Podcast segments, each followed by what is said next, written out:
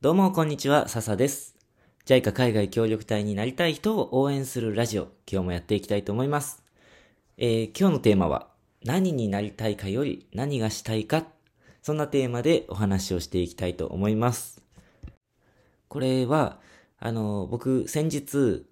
自分の母校の小学校で講演会をしてきまして、その時にお話しした内容の一つでもありますし、えっと、その講演会でこういう話するんだって自分の奥さんに話をしたら、私もよく講演会で、あの、奥さんも講演会結構やる人なんですけど、あの、子供たち向けにそういう話をするよっていう話を聞いて、あ、じゃあこれって結構僕が考えてるだけじゃなくて、うんと、奥さんも考えていたってことは結構大事な話なんだろうなと思っています。で、僕の、うんと、今生きてる中での結構、うんと、仕事をする上で大事にしていることでもあるので、ちょっと今日はその話を皆さんに共有したいなと思います。えっとね、まず何から話そうかなというと、僕の元々の将来の夢は学校の先生だったんですよ。学校の先生、あのさっきの何になりたいかより何をしたいかっていう話で言ったら、何になりたいかっていうものですよね。学校の先生って、あの、職業の名前なので。でも、うんと、僕がなんで小学校の先生になりたいのかなって考えたときに、これは教員採用試験で、あの、面接で自分がお話しした話でもあるんですけども、あの、僕が子供の頃に全然スポーツができなくてですね、で、結構手先もね、不器用だったこともあって、うーん、そういうところでね、自信がなかったんですよね。なんか挑戦するときに。だけど、小学校5年生とか6年生の時に担任をしてくれた先生が、お前、走るの、あの、走る時のフォームがいいな、なんて言ってくれまして、で、その一言で、僕は走るのめちゃめちゃ速くなったんですよ。学校で一番速くなりました。気づいたら。で、練習もしたし、努力もしたんですけど、うん。でも、まあ、運動音痴は運動音痴で変わりなかったんですけど、その中で走る楽しさっていうことに気づいて、で、中学、高校で陸上部で、まあそれなりに活躍して自分なりに自信もついてきました。まあそれだけが理由ではないんですけども、今、こうやって自分が好きなことにいろんなことに挑戦できているのも、元をたどると、その自分に一番最初に自信を持たせてくれた、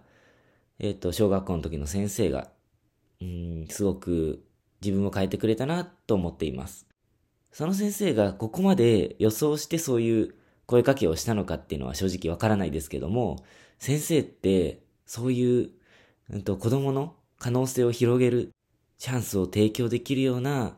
なんか素敵な仕事だなと思って。だから僕が先生になりたかった理由は、子供のなんかやりがいのあるものとか、打ち込めるもの、自分に誇りを持てるものっていうのを見つけてあげたい。そんな手助けがしたいっていうのが僕のやりたかったことなんですよね。で、えー当時はまあ、先生っていう方法しかそれを叶える方法を知らなかったから、まあそういうのも考えずにね、なんとなく先生になりたいって思ってたんですよね。だけど、まあ、パプアニューギニアで協力隊として活動をしまして、で、その中で先生の仕事以外にもいろんなことに挑戦させてもらって、で、その中で子供たちの笑顔っていうのをたくさん見ることができました。で、そこにも僕は子供たちの可能性を広げてあげたいっていう思いを持って子供たちと一緒に、例えば、うん、子供たちが作曲、作詞作曲した歌を CD にするっていうプロジェクトをしてみたりだとか、本当ね、いろんなことに挑戦させてもらいました。うん。で、それを、それも先生としてやったことはそうなんですけども、ただ先生の仕事以外のものとして自分の生徒と一緒に作ったものだったんですよね。で、まあそんなことをいろいろとやっていたら、あれ？先生じゃなくても、これって叶えられるんじゃないかな？なんて思ってきまして。で、またその時はね、僕、本当に海外に住むのが、また海外に住むっていうのが夢だったし、パプアニューギニアに戻ってきたいなっていうのも思ってましたし、だから、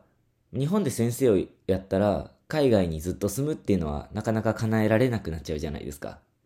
そうなると、両方叶えられるのって、また海外で教育の、うんと、プロジェクトとか、国際協力の仕事に関わることかななんて思い始めまして。で、また、えっ、ー、と、海外、海外じゃないな、えっ、ー、と、開発途上国の子供って、日本の子供と比べて、経験できることがすごく少ないんですよね。まあ、これ開発途上国全部って言っちゃうと、ちょっとね、僕は経験したことあるのは、協力隊で行ったパプアニューギニアと、今お仕事で行っているタンザニアっていう2つの国だけなので、これはちょっとね、開発途上国全部ってさっき言っちゃいましたけど、あの、全部かはわからないですけど、少なくとも僕が行ったその2カ国は、日本と比べて、うん、やっぱり学校ですることも暗記中心の勉強だったりとか、体育とか美術の授業がもう全然なかったりだとか、だから余計に開発途上国の方が僕のやりたいことが求められてるなっていう感じもしていて、もう本当にこれは想像でしかないんですが、だから僕は海外で、できればパプアニューギニアで、えっ、ー、と、子供たちがいろいろな経験を積めるような、そんないろんなことに挑戦できるような場作りがしたいっていうのが、今僕のやりたいことです。それが夢なんですけども、これって何の仕事ってわけじゃなくて、何がしたいかってことじゃないですか。で、これが叶えられる職業があったら僕はそれを選びたいし、なければ自分で始めたいなって思ってます。で、これは協力隊に参加しなかったら全然気づけなかったことだなと思っていて、あの、ちょっとまた別の話になっちゃうんですけど、僕子供の頃に先生になりたいって思う前は漫画家になりたかったんですよ。だけど、ある日諦めちゃったんですね。あの、さすがにちょっと、こんなに、うーん、すごい絵は描けないって。で、毎週、毎週、ワンピースとかね、あの、ナルトとか、毎週これを、この量を描くってすごい大変なことだし、って思って、いつの間にか諦めちゃっていて、でも、やっぱり、うん、漫画家っていうのに憧れはあったんですね。でも、よくよく自分のやりたいことを考えてみると、漫画家っていうよりも、絵を描いて、自分の描いた絵で誰かを、うんと幸せにしたいなとか、まあ、見てもらえ、自分の絵を見てもらいたいな、楽しんでもらいたいなっていう、そんな気持ちだったと思うんですよ。うん。で、結果そうやって考えてみたら、今僕は結構夢を叶えてるんですよね。例えばパプアニューギニアで協力隊をしていた時は、えっ、ー、と、子供向けに絵本を作ったりしていて、で、結構大きめの絵本にして紙芝居風にあの村を回って、その紙芝居を使って、うんと、ゴミをポイ捨てしちゃダメだよとか、うんと、人のものを取ったら泥棒だよっていうような、そういう啓発活動をしていたんですが、それを考えてみると、僕は絵を、自分の絵を仕事にする自分の絵で人の役に立つっていう夢は叶えてるんですよね。あと最近、実は LINE スタンプも作ったんですよ。あの、世界の挨拶っていうテーマで、全部を、全部こんにちは、こんにちは、こんにちはなんですけども、世界のいろんな挨拶を学べるような LINE スタンプっていうのを作りまして、まあそれも一つね、夢を叶えたことになりますよね。って考えると、何になりたいかって考えちゃうと、それなれなかった時、夢叶わなかったで終わっちゃうけど、何がしたいかって考えると、職業はただの一つの手段でしかなくて、どんな形でも夢って叶える可能性があるんじゃないかなと僕は思っています。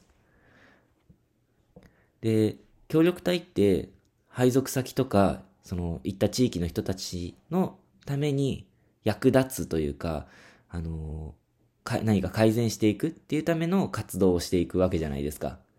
でも、それって何をしたかっていうのは手段、手段であって、で、結局、役に立ってて、何かその人たちがもっと幸せになれば、それはいいことだと思うんですよ。で、それで職種っていろいろありますけど、看護師とか、学校の先生とか、コミュニティ開発とか、いろんな職種がありますけど、それは自分の技術を活かすための一つの手段であって、何か現地の人たちとそれを使ってとかまた、その仕事以外での部分ででも役に立って、現地の人たちと何かを改善していくっていうのが協力隊かなと思います。で、そんな中で僕は、うんと、仕事に縛られることはないなっていうことを学びまして、で、今こういうお話を皆さんにしています。はい。ということで、今日は僕の経験から何になりたいかより何がしたいかっていう、ちょっとね、あの、上から目線かもしれないですが、あの、僕の経験からこういうお話をさせていただきました。はい。ということでね、最後まで今日も聞いてくださって本当にありがとうございました。何かご意見、ご感想、ご質問などあれば、Twitter のメッセージから送ってもらえると嬉しいです。それじゃあまた次回のラジオでお会いしましょう。またね